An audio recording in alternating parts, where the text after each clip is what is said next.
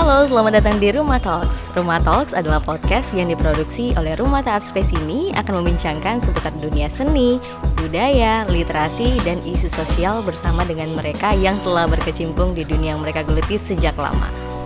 Direktorat Jenderal Kebudayaan Kementerian Pendidikan dan Kebudayaan telah mematangkan protokol kesehatan yang telah diterapkan saat pembukaan kembali museum di fase kenormalan baru.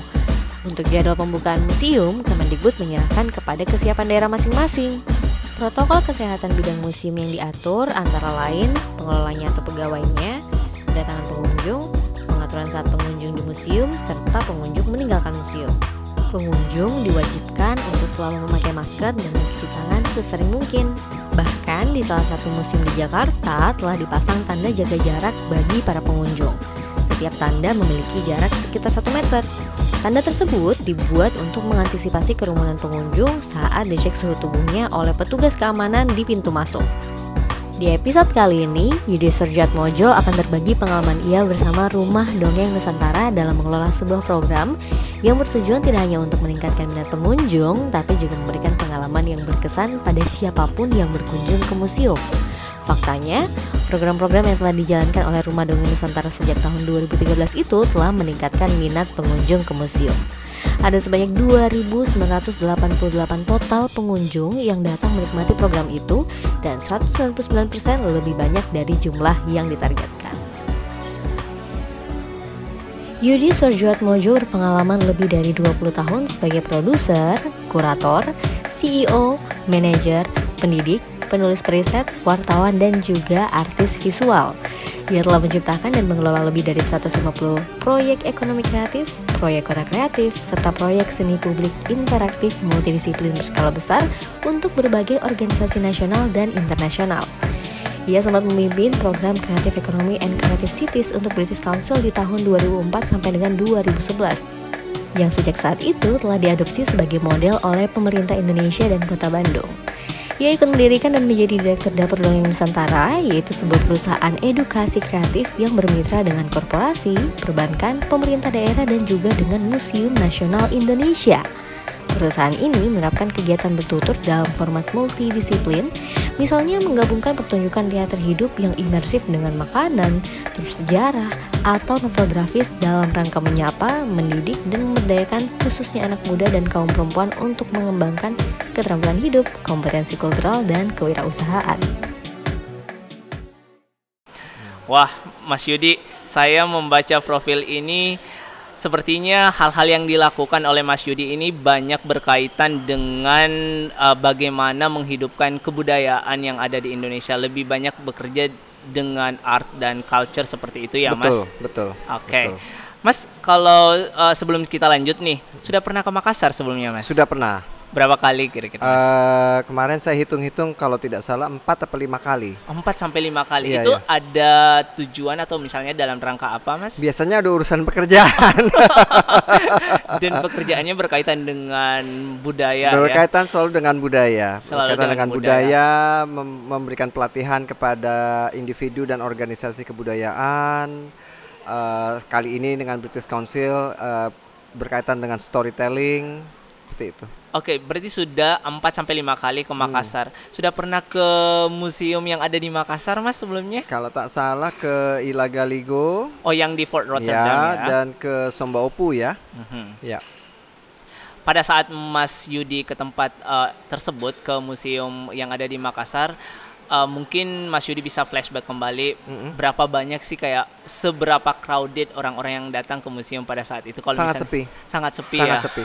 Wah, Nah, ini akan uh, pendengar yang akan kita bahas kenapa sih minat orang-orang di Indonesia terutama di Makassar itu tidak begitu antusias untuk ke museum. Padahal kalau misalnya kita berpikir secara uh, apa namanya? ekonomi, mungkin saja karena mungkin orang-orang berpikir bahwa ke museum itu mahal harganya, untuk hmm. beli tiket itu mahal. Hmm. Akan tetapi pada faktanya nih Mas, um, sedikit saya berbagi ke teman-teman pendengar bahwa jika kita lihat dari harga tiket masuknya, museum di Indonesia itu jauh lebih murah Murah dibandingkan sekali. uh, uh, dengan museum yang ada di negara lain. Misalnya di Turki nih Mas, sekali masuk untuk pengunjung harus membayar hingga 200 ribu rupiah kalau dikonversi ke uh, Iya. mata uang rupiah. Iya. Sementara museum di uh, misalnya Museum Satwa di Bantul Yogyakarta itu cuma 70.000 ribu untuk sekali masuk. Bahkan di salah satu museum yang namanya Museum Empu Tentular itu biaya masuknya hanya 1000 sampai 1500 Iya, loh Mas. Museum Nasional Indonesia di Jakarta yang memiliki koleksi 150 ribu, ribu lebih artefak itu hanya 5 ribu untuk dewasa. 5000 untuk Jadi untuk dewasa. anak-anak itu setengah harga.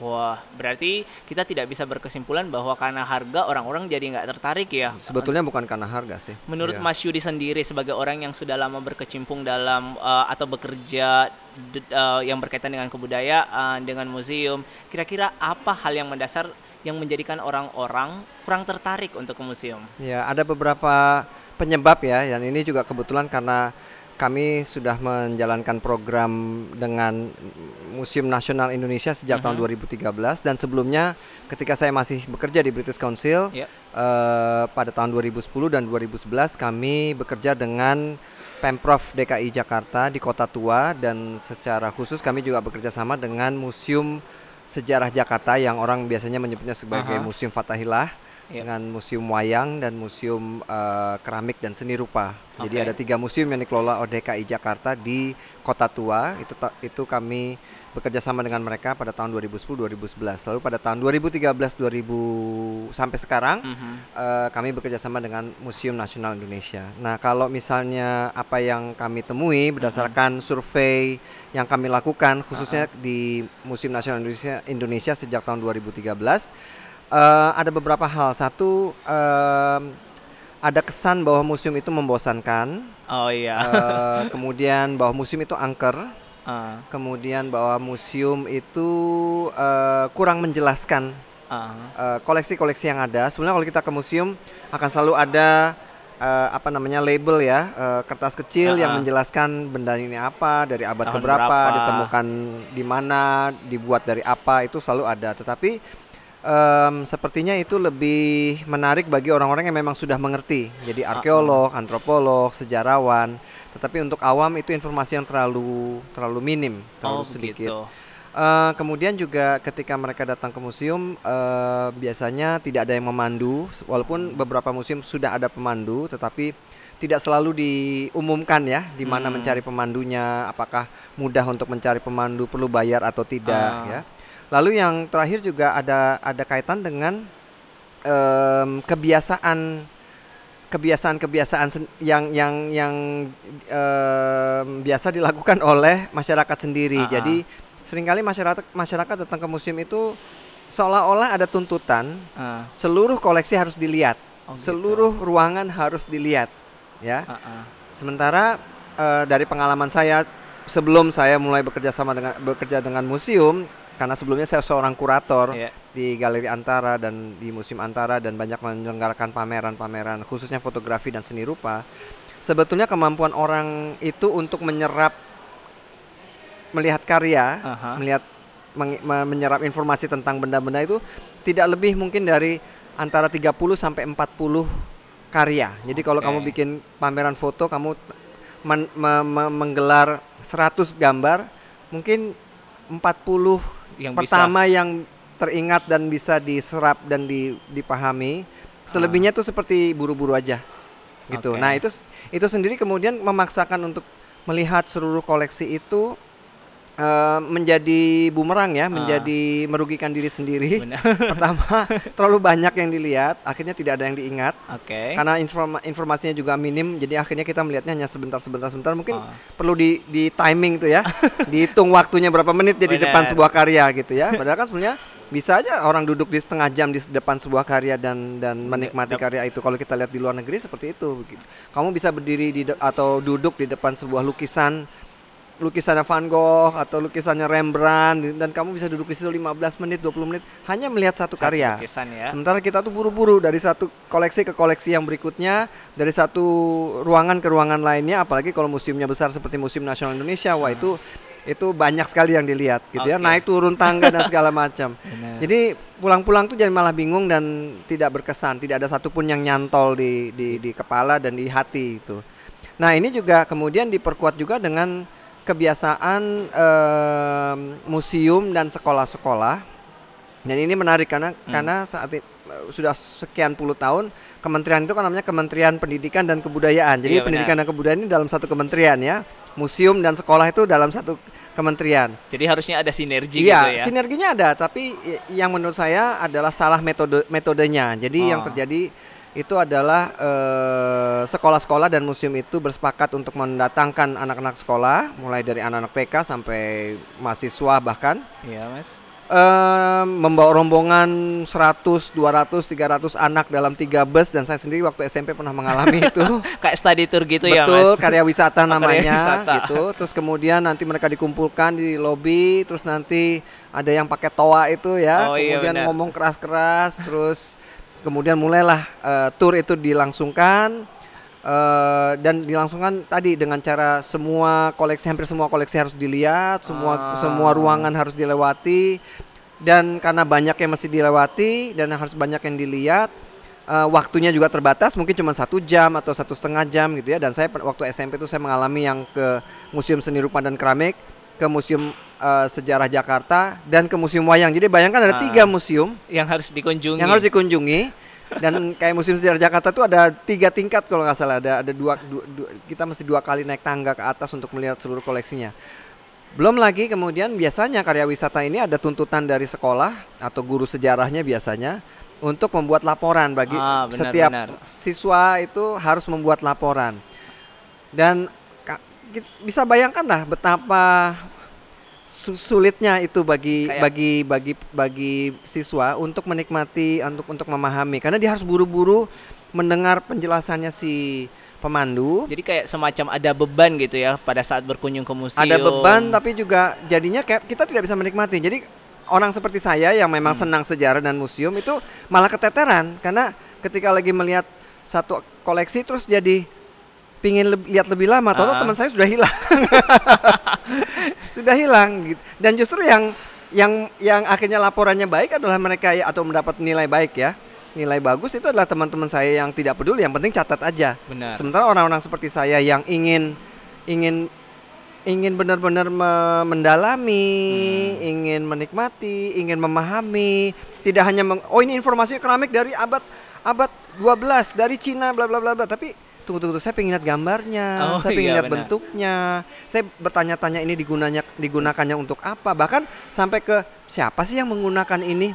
Karena bagi saya yang menarik dari sejarah itu adalah hal-hal seperti itunya, bukan hanya sekedar deskripsi. Kayak oh ini dari basic iya, gitu ini kan dari ya. keramik, didatangkan dari Cina pada zaman dinasti Han misalnya. Ya, itu informasi yang kita bisa carilah di buku sejarah. Oh. Tetapi saya lebih mungkin imajinatif ya Iya benar. dan membayangkan ini dipakainya oleh siapa ya? Kayak apa ya putri yang memakai keramik ini itu bagi saya justru lebih Iya. men- menarik.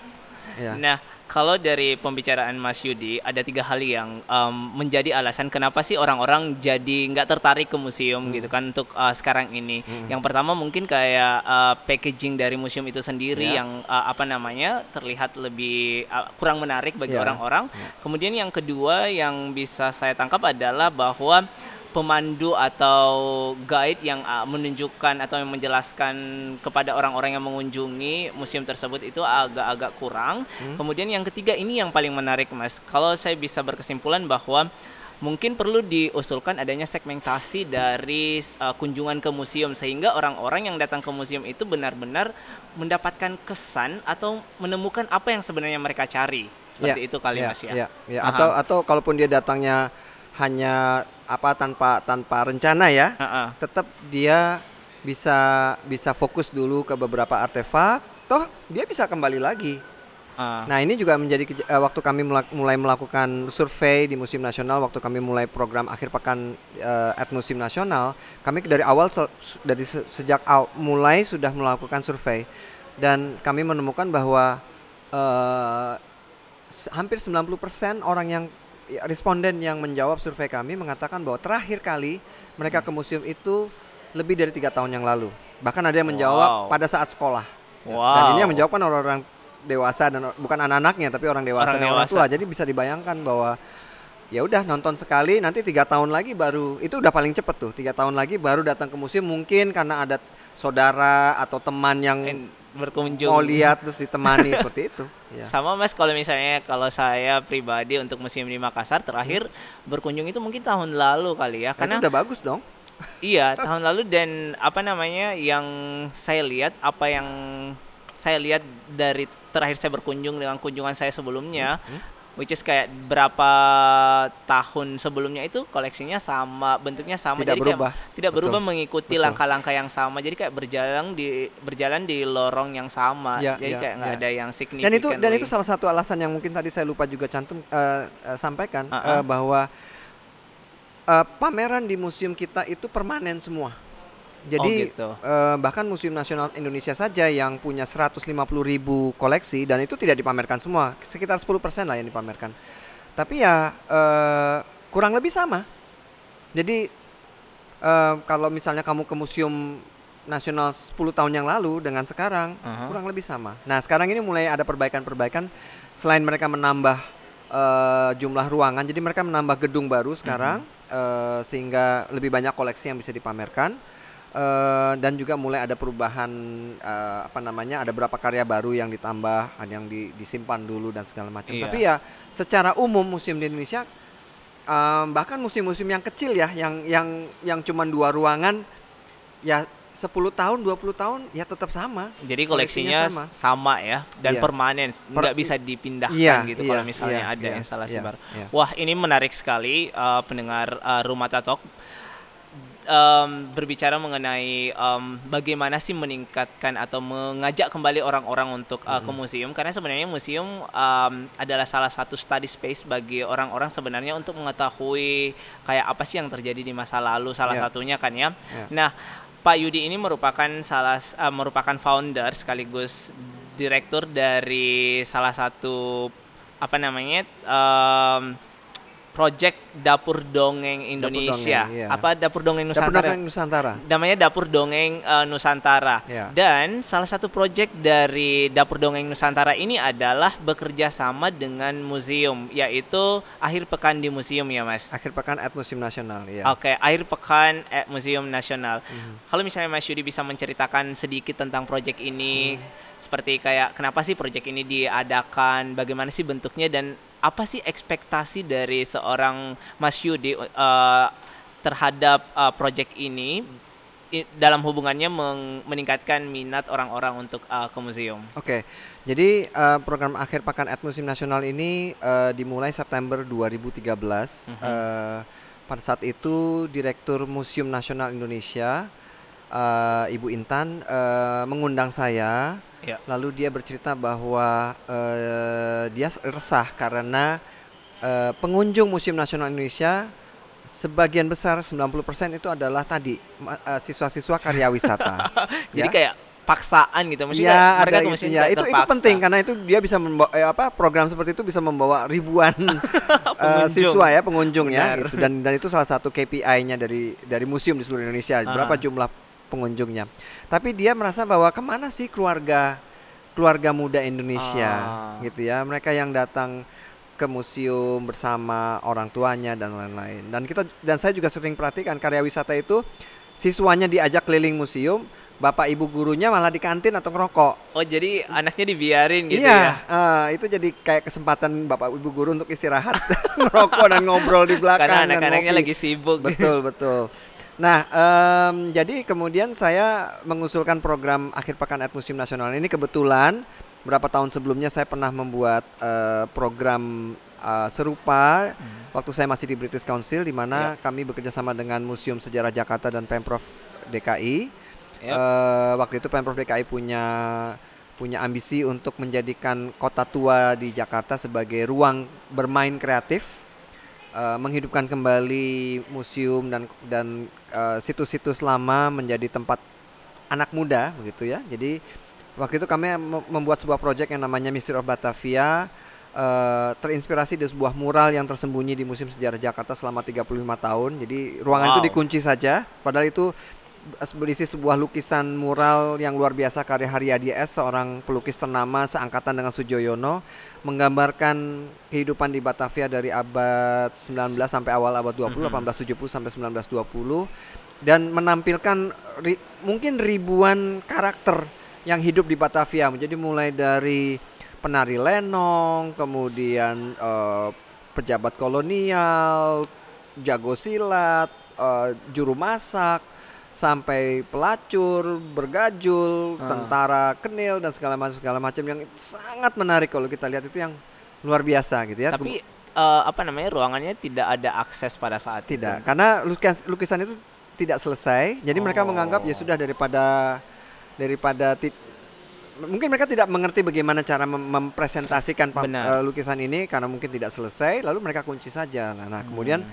kami mengolah itu menjadi sebuah apa ya, sebuah proyek multi di multidisiplin eh, dan eh, lintas generasi karena eh, kami melibatkan eh, bukan hanya sejarawan yang usianya sudah 70 tahun tapi kami juga melibatkan eh, komikus Mhm. di empat kota yang berbeda sat- salah satunya di London Wow. Eh, kemudian kami melibatkan em, animator, pembuat games, kemudian kami juga melibatkan teater koma dan dan yang kami tampilkan itu gabungan antara apa namanya eh, kom- eh, komik mingguan, kemudian teater animasi, sampai kemudian ada guided tour. Jadi ka- kami ingin buka pintu sebanyak-banyaknya orang yang mungkin tidak tertarik pada museum Jadi karena eh, tertarik. ada komiknya jadi membaca komiknya eh aku jadi pingin ke museum orang yang Benar, senang benar, teater benar. koma atau penggemarnya teater koma yang nggak pernah ke museum tiba-tiba kan ada teater koma main di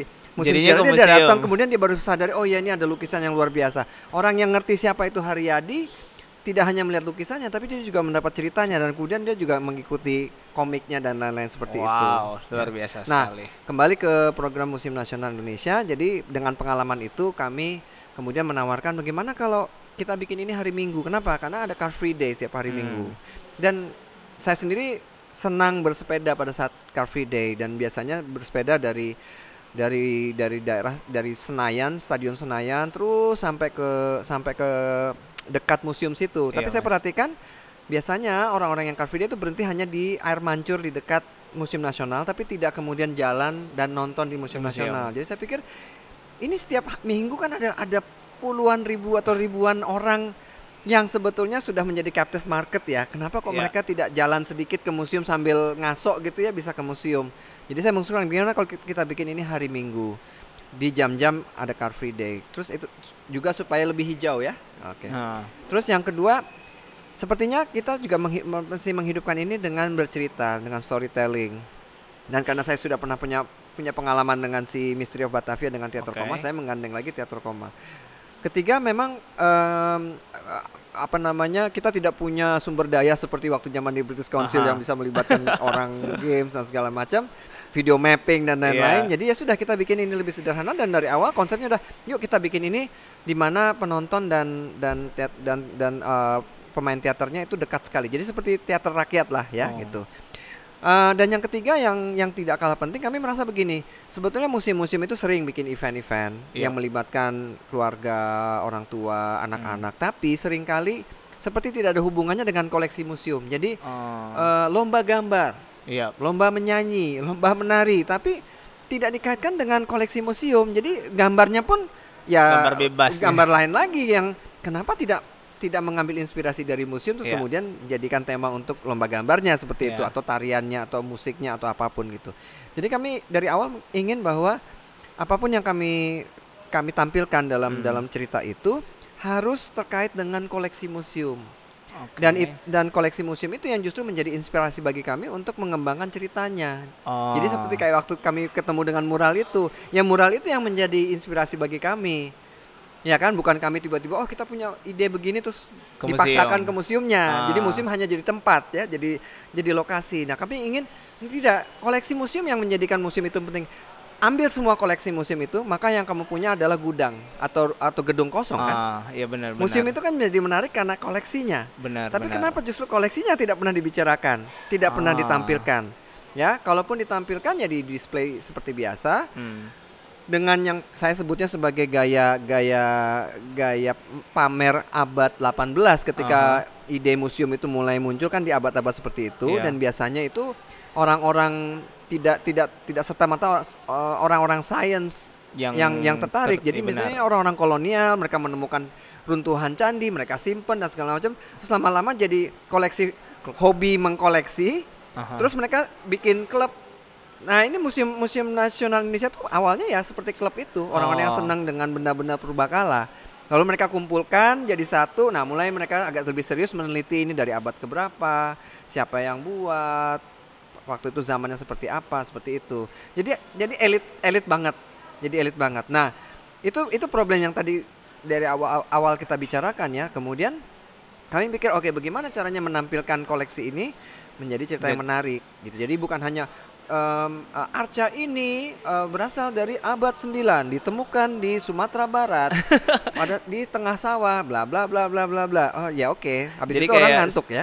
Kayak apa namanya deskripsi yang ada di buku sejarah gitu Iya, kan buku iya. sejarah pelajaran sejarah yang Iya, ada di Yang sekolah. yang yang menarik dari koleksi itu kan adalah siapa sih yang membuat benda ini dan waktu dibuat benda ini tuh untuk keperluan apa dan seperti apa ya zamannya ya? Ah, Seperti apa sih tangan orang yang memba- membangun apa perhiasan emas ini gitu? Putri yang memakai itu tuh kayak, Kayak- apa ya? Kapan dia benar-benar. makainya gitu dan gitu. dan saya pikir itu jauh lebih menarik dan akan lebih berkesan ketika kita menceritakan apa namanya lebih detail dan orang-orang bisa merelate sekaligus mengimajinasikan betul. bahwa oh ini bentuknya pada saat digunakan seperti ini, digunakannya pada waktu-waktu seperti ini. Jadi akan ada cerita-cerita yang tercipta, akan ada cerita-cerita yang tercipta pada eh, apa namanya ketika melihat salah satu koleksi dari museum betul, tersebut. betul. Jadi kayak misalnya di Museum Nasional Indonesia tuh ada celengan dari zaman Majapahit. Mhm. Celengan itu eh, yang tadinya terpecah-pecah sudah disatukan kembali. Ah, ah. ya.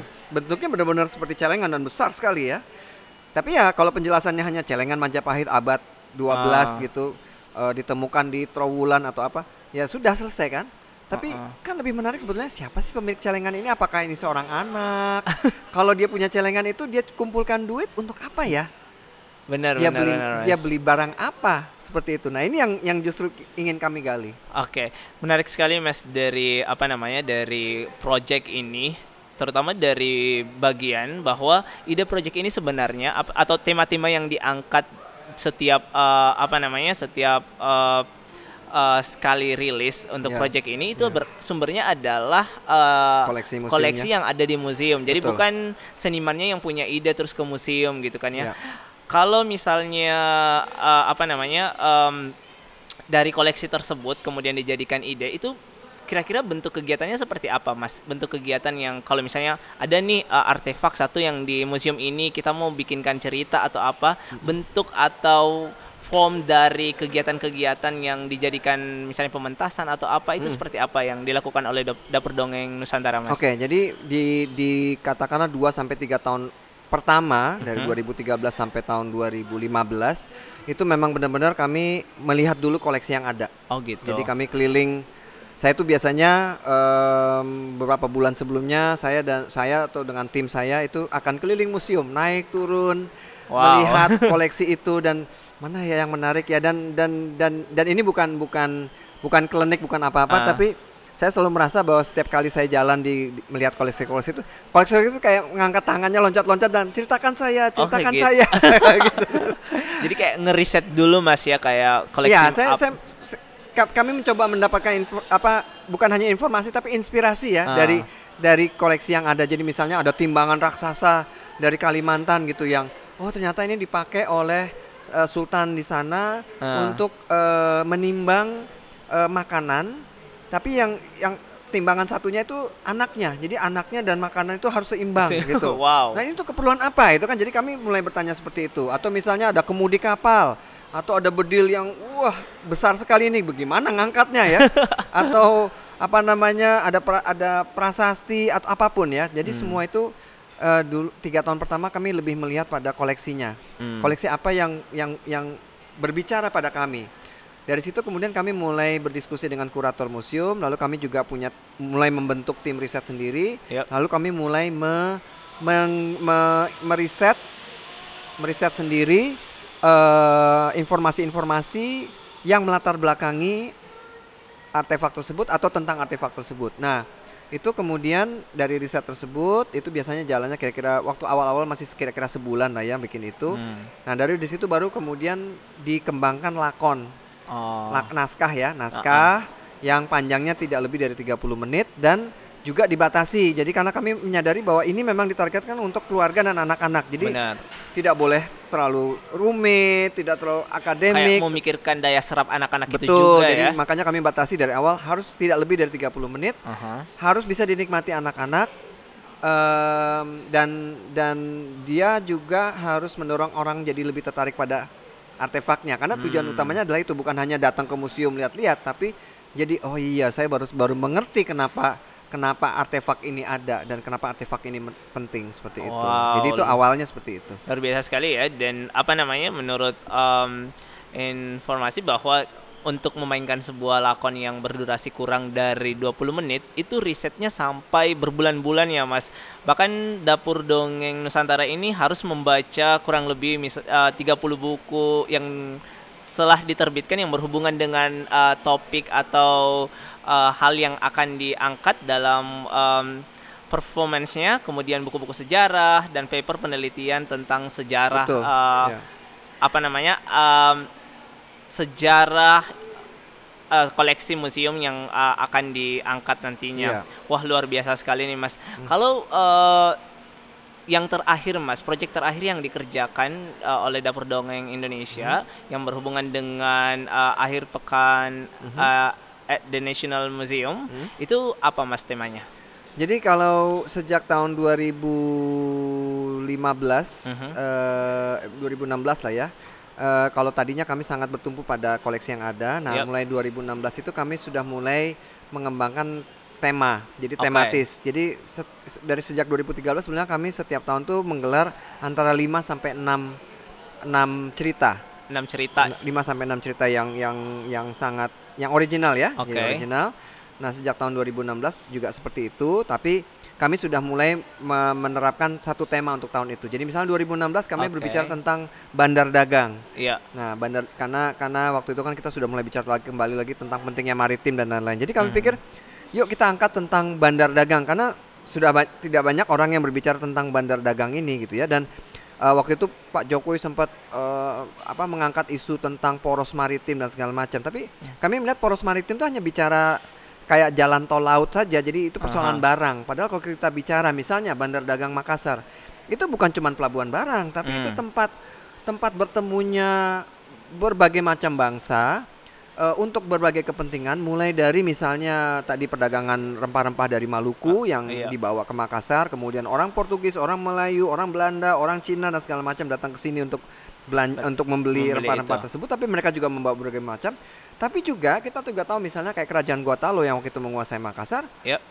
mereka mereka sangat sangat apa ya maju eh, sehingga kalau misalnya datang ke ke pelabuhan Makassar itu eh eh, apa ya eh, orang-orang pintar dari Spanyol Ah. atau dari Portugis atau orang Inggris itu diundang ke istana lalu kemudian ditanyakan kamu ada buku-buku apa yang da- dibawa dari sana dan diterjemahkan dan kita tahu bahwa para para pejabat pejabat dan dan bangsawan-bangsawan Guatalo itu bahkan punya perpustakaan yang berbahasa asing gitu ya Mhm. dan kemudian diterjemahkan. Jadi dan kemudian kehidupan di sana juga di bandar dagang itu bukan hanya persoalan berdagang dan dan pengetahuan tapi juga persoalan hiburan, persoalan pengrajin gitu ya di mana Hmm. di mana bandar dagang itu berdiri seperti kayak di Makassar atau di Ya. Banten atau di Aceh itu selalu ada orang-orang pandai Hmm. membuat kapal, membuat perhiasan, membuat baju, memasak dan lain-lain. Nah, ini Wah. adalah sebenarnya kaya sekali. Iya, Jadi benar. kalau kita bayangkan bandar dagang dulu itu yang sekarang paling dekat itu yang mungkin kebanyakan orang paham itu mungkin kayak Singapura. Ya, Nah, itu bandar Ah. dagang. Jadi bukan bukan hanya bukan hanya tempat orang berlabuh dan segala macam, tapi banyak kegiatan sampai ke hiburan-hiburannya. Nah, itu yang Oh. yang sayangnya belum muncul ke belum dipahami masyarakat ya secara umum. Jadi tidak cukup hanya tol laut gitu pelabuhan barang.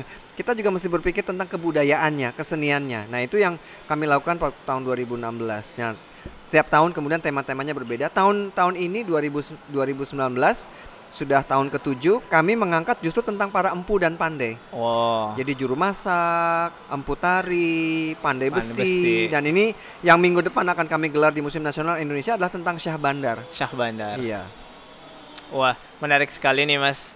Jadi apa namanya kayak eh, mengangkat tema bandar dagang meskipun di Banten pastinya risetnya tidak hanya di Banten tapi sampai ke sampai keluar mungkin ya Mas untuk Iya, karena eh, Bandar Dagang kan hubungannya tidak hanya di kota, di Ah, kota ah. situ, tapi dia juga berhubungan dengan Makassar misalnya. Jadi Ah, ketika ah. kami meriset tentang Banten, kami riset tentang Makassar. wow, luar biasa. Jadi Iya. kayak berusaha mencari semua link kayak apa sih eh, hubungan ke mana aja sih hubungan dari cerita yang akan dibangun Iya, tersebut iya, siapa-siapa iya, aja yang iya, terkait iya, dan iya. perlu diriset jauh lebih mendalam Iya, gitu ya, dan Mas. tantangannya adalah bagaimana itu dijadikan lakon 30 menit yang dipahami anak-anak. Nah Jadi ini pertanyaan saya selanjutnya Mas kira-kira mendengar dari deskripsi project ini tuh sangat wow gitu kan kayak Mas. bikin tesis ya. Wow, gitu ya. iya lebih-lebih dari bikin tesis bikin tesis ya baca riset terus Iya. kayak dituangkan oh udah selesai Iya. ini baca riset terus kayak mungkin risetnya di apa namanya di dirangkum kemudian selanjutnya harus dipikirkan gimana ini menjadi sebuah cerita gitu yang loh. dipahami anak-anak. yang dipahami oleh Iya, anak-anak. iya, iya. Nah, kalau dari Mas Yudi sendiri kira-kira apa sih tantangan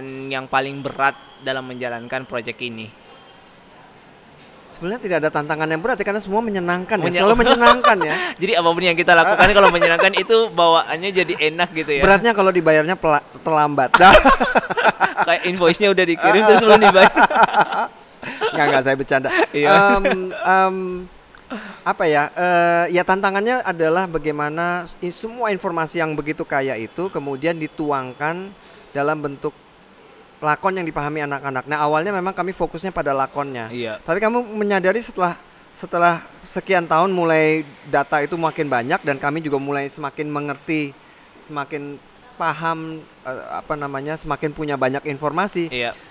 Itu kami berpikir wah ini kayaknya lakon kalau hanya dituangkan di dalam lakonnya saja nih agak sulit nih. Ah, Jadi kami harus harus membawa ini harus punya media-media lain di mana informasi-informasi yang tidak mas- bisa masuk di lakon itu bisa ditaruh di sana, tetapi Ah. tetap tetap itu bisa di bisa diakses oleh anak-anak. Jadi Oke. eh, mulai tahun 2015 kami mulai mengembangkan yang awalnya biasanya kami bikin lakon, setelah itu kami serahkan eh, penonton kepada pemandu museum. Tapi kami.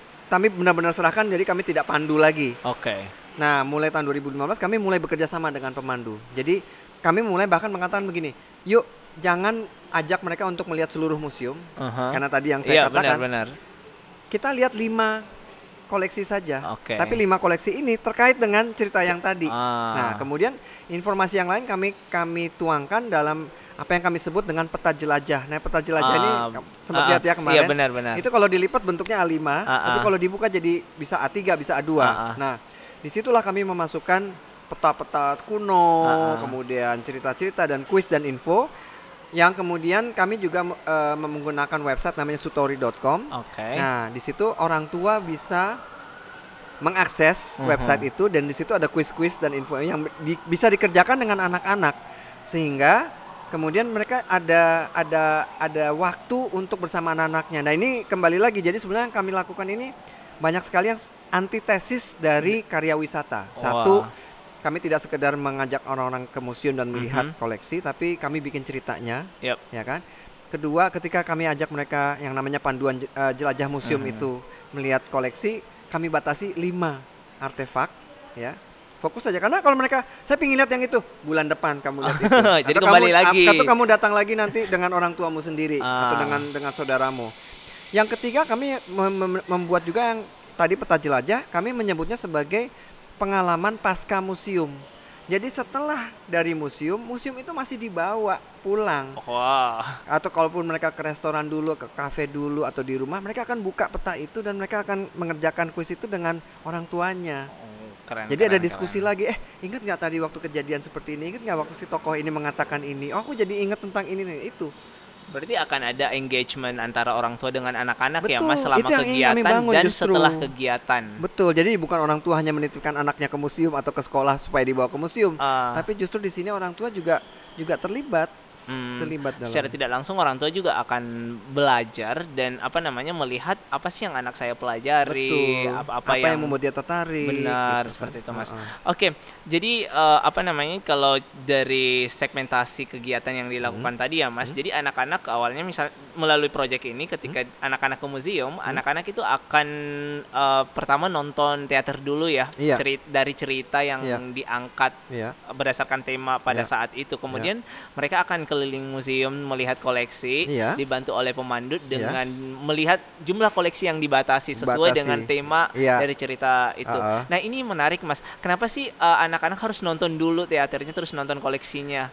karena em, nah tadi storytelling ya karena Ah, ah. karena teater itu kan bentuk dia sebuah storytelling Ya. dan di teater itu karena kami juga kerjasama dengan teater koma yang yang luar biasa selalu Aha. eh, penampilannya eh, ada dramanya ada humornya Hmm. Aha. dan kami kami sering menyisipkan bahkan humor-humor yang menyentil eh, isu-isu yang yang lagi lagi Lagi lagi happening lagi gitu ya. happening jadi misalnya kayak waktu itu sempat ada pilpres Ah. masuk dan segala macam segala macam jadi kami pernah bikin eh, cerita tentang meriam Mhm. sejarah tentang meriam tapi kalau orang nonton itu jadi bisa bisa bisa nyambung ke persoalan pilpres, Pilpres. tahun 2000 berapa tuh? Yang pertama ya yang Jokowi sama Pak Prabowo gitu yang ribut-ributnya soal nggak mau kalah dan segala macam. Jadi orang gergeran lihat itu.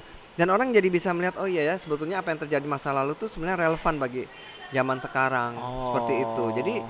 ya yang namanya manusia ambisi manusia kemudian gontok-gontokan kemudian pengkhianatan segala macam mas sampai sekarang masih terjadi gitu tapi Oke. kami kemudian membawa mereka ke masa lalu untuk coba di- dari dari dulu sudah terjadi Ah. sekarang bagaimana kamu di zaman sekarang bagaimana kamu menghin- menghindari atau mencegah atau memperbaiki apa yang kamu lihat dari Jadi zaman anak-anak dulu itu bisa relate ya bahwa oh ini kejadian juga nih di masa sekarang, di masa Betul. lalu juga Betul. eh, apa namanya terjadi juga. Betul, Jadi betul. secara tidak langsung anak-anak akan belajar kayak oh gimana sih cara orang-orang dulu keluar dari permasalahan Iya, tersebut. iya, iya. Atau kalau punya tidak keluar ya ya kita tanya kalau seandainya kamu Hmm. Jadi di di peta jelajah itu sering kami tanya, Iya. kalau kamu jadi penasehatnya Sultan Hasanuddin, Aha. apa, yang apa ya- akan kamu lakukan Wah. terkait dengan Arum Palaka misalnya sehingga Arum Palaka tidak tidak kemudian melawan melawan Gowatalo misalnya Ah. seperti itu ya.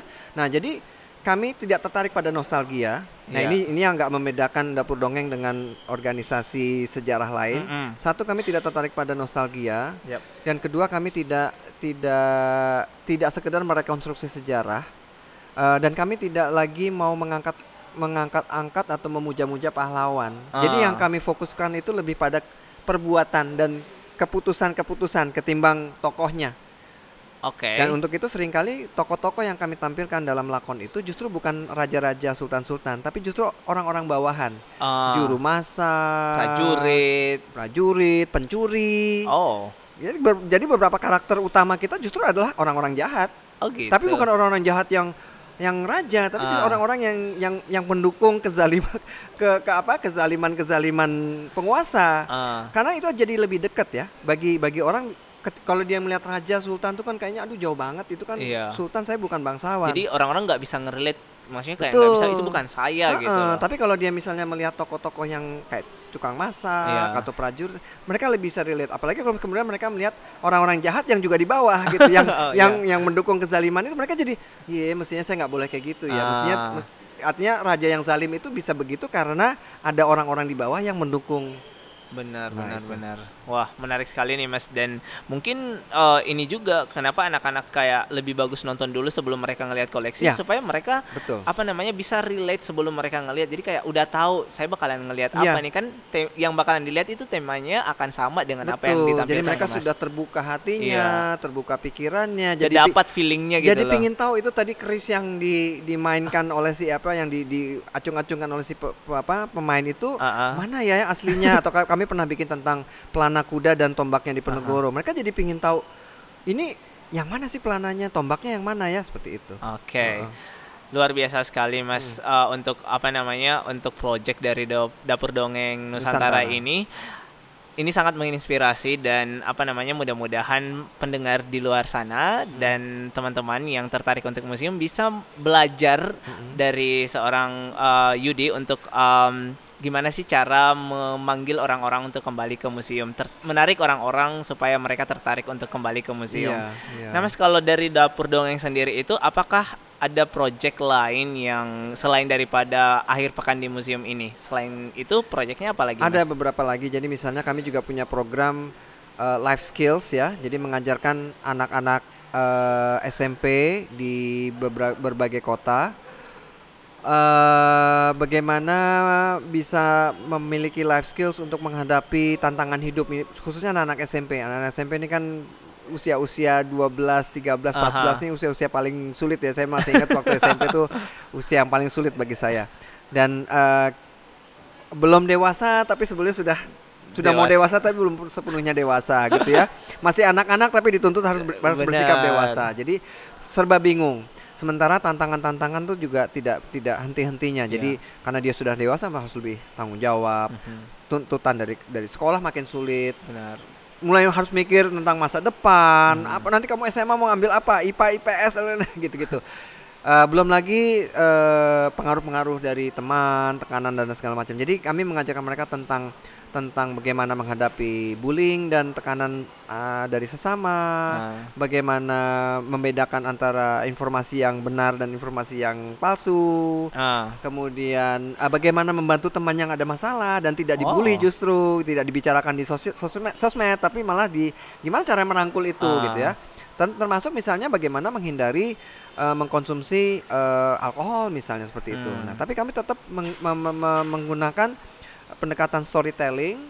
Tapi karena ini anak SMP, mereka tidak hanya mendengar, kami juga mengajak mereka kemudian untuk berkarya. Jadi mereka Oke. membuat semacam kayak kampanye, bikin poster terkait Hmm. dengan apa yang mereka tonton dan diskusikan setelah nonton teaternya seperti Wah, itu. Itu salah biasa. satunya. ya. Luar biasa sekali Mas. Jadi proyeknya em, ininya adalah menggunakan cerita untuk mengapproach anak-anak atau misalnya orang-orang eh, lebih luas, Hmm. tapi medianya adalah cerita Iya, supaya mungkin gampang untuk diterima Iya, iya, sesuai iya. dengan usianya mereka Betul. dan topik-topiknya adalah topik-topik yang berhubungan dengan isu yang mereka hadapi pada saat ini. Betul, Wah, betul. luar biasa sekali Mas Yudi.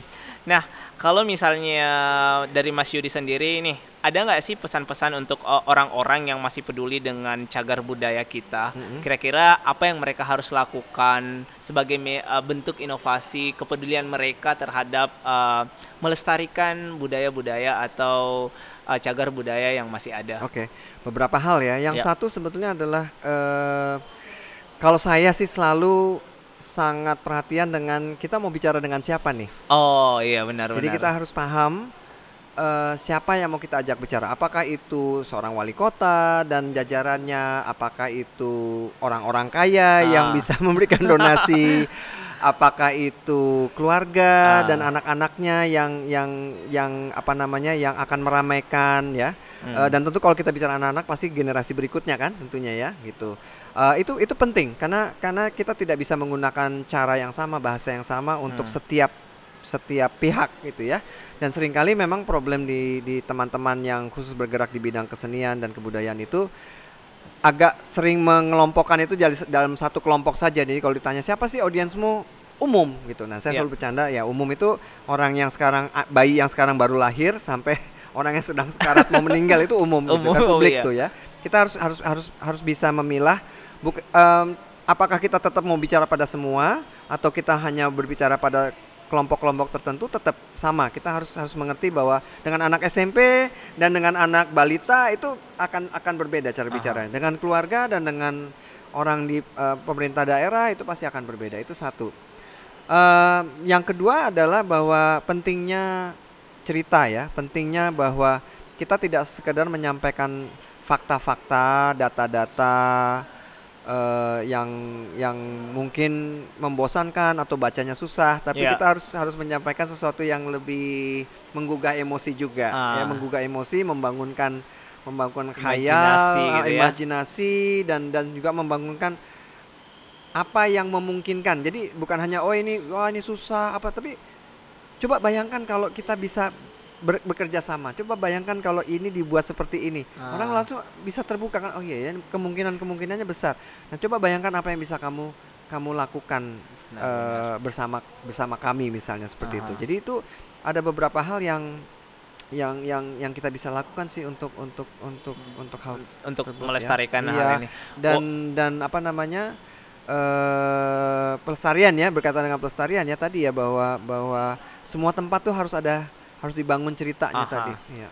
Nah, kalau tadi Mas Yudi bilang eh, ketika mau reach out Mm-mm. uh, publik itu publik itu dari by sampai orang yang sudah mau sekarat gitu Iya, loh. heeh. Nah, sekarang saya mau lebih spesifik nih Mas ke anak-anak muda Indonesia atau Ya. anak anak-anak muda Makassar. Ada nggak sih pesan-pesan khusus dari Mas Yudi sendiri untuk uh, anak-anak muda yang sedang mendengarkan podcast ini terkait dengan peran yang mungkin bisa mereka mainkan untuk mengambil apa namanya mengambil uh, peran dalam melestarikan uh, budaya-budaya yang ada di Indonesia atau di Makassar. Iya. Jadi kebetulan saya juga dalam dalam pekerjaan-pekerjaan saya saya bekerja dengan anak-anak muda ya. Saya banyak bekerja dengan mahasiswa or- a- atau anak muda yang sudah lulus, em, anak muda yang sekarang sudah mulai membang, me- me- eh, bekerja sebagai profesional dan lain-lain. Em, tadi saya pikir penting bahwa anak muda itu em, memahami eh, atau mengeksplorasi ya mungkin bukan memahami ya tapi Iya. mengeksplorasi dulu apa sih yang bisa kita lakukan jadi Ah, kalau misalnya kita datang ke museum itu ya sebenarnya kita juga harus membangun imajinasi apa yang bisa kita kerjakan di sini ya Benar. gitu ya dan dan ini lucunya adalah bahwa museum itu butuh pengunjung tapi mereka tidak tahu cara eh, cara menarik pengunjung ya ya. Sementara kita tahu bahwa di kalangan anak muda tuh banyak banyak banyak sanggar, komunitas dan segala macam yang pandai bercerita, Aha. tapi tidak punya tempat. Nah ini kan sebetulnya ada sinergi yang menarik. Ah. Seandainya museum itu mau terbuka, memberikan ruang Untuk mereka untuk ya. mereka, sementara anak-anak muda itu jadi punya tempat untuk eh, tampil, eh, bikin bikin pementasan dan Iya. lain-lain. Dan saya sendiri juga bukan orang teater, jadi Ah. jadi bagi saya justru hal-hal ini menarik karena kadang orang teater mikirnya oh saya harus tampil di panggung, pakai lampu, pakai kostum, pakai saya karena bukan orang teater jadi ah sebodoh amat tidak ada tidak ada itu karena yang Ah. bagi, penting bagi saya adalah interaksi antara penonton dan Performers. dan performers dan juga antara ruang kayak museum Aha. itu dengan dengan dengan performers gitu ya jadi bagi saya itu penting untuk mereka mulai menggali itu Mhm. dan eh, yang kedua juga tadi yang mungkin saya perlu tambahkan adalah pentingnya kita tidak cuman sekedar ngarang-ngarang naskah. Ah, Jadi riset itu nih. riset itu sangat penting. Jangan sampai informasi yang disampaikan lewat Salah. cerita tersebut salah. atau hanya hanya Anda lihat dari Wikipedia. Jadi begini, saya banyak ketemu dengan Ah. komunitas-komunitas sejarah yang senang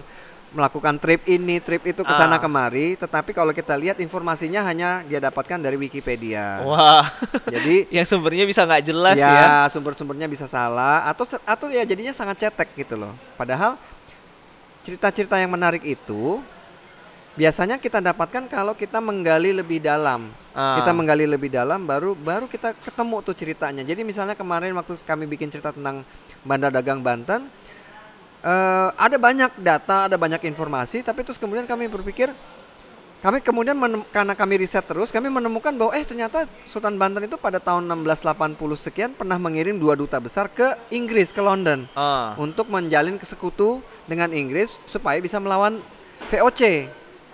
Nah, yang menarik itu adalah ada catatan ternyata tentang dua duta besar itu apa yang mereka lakukan di di Banten.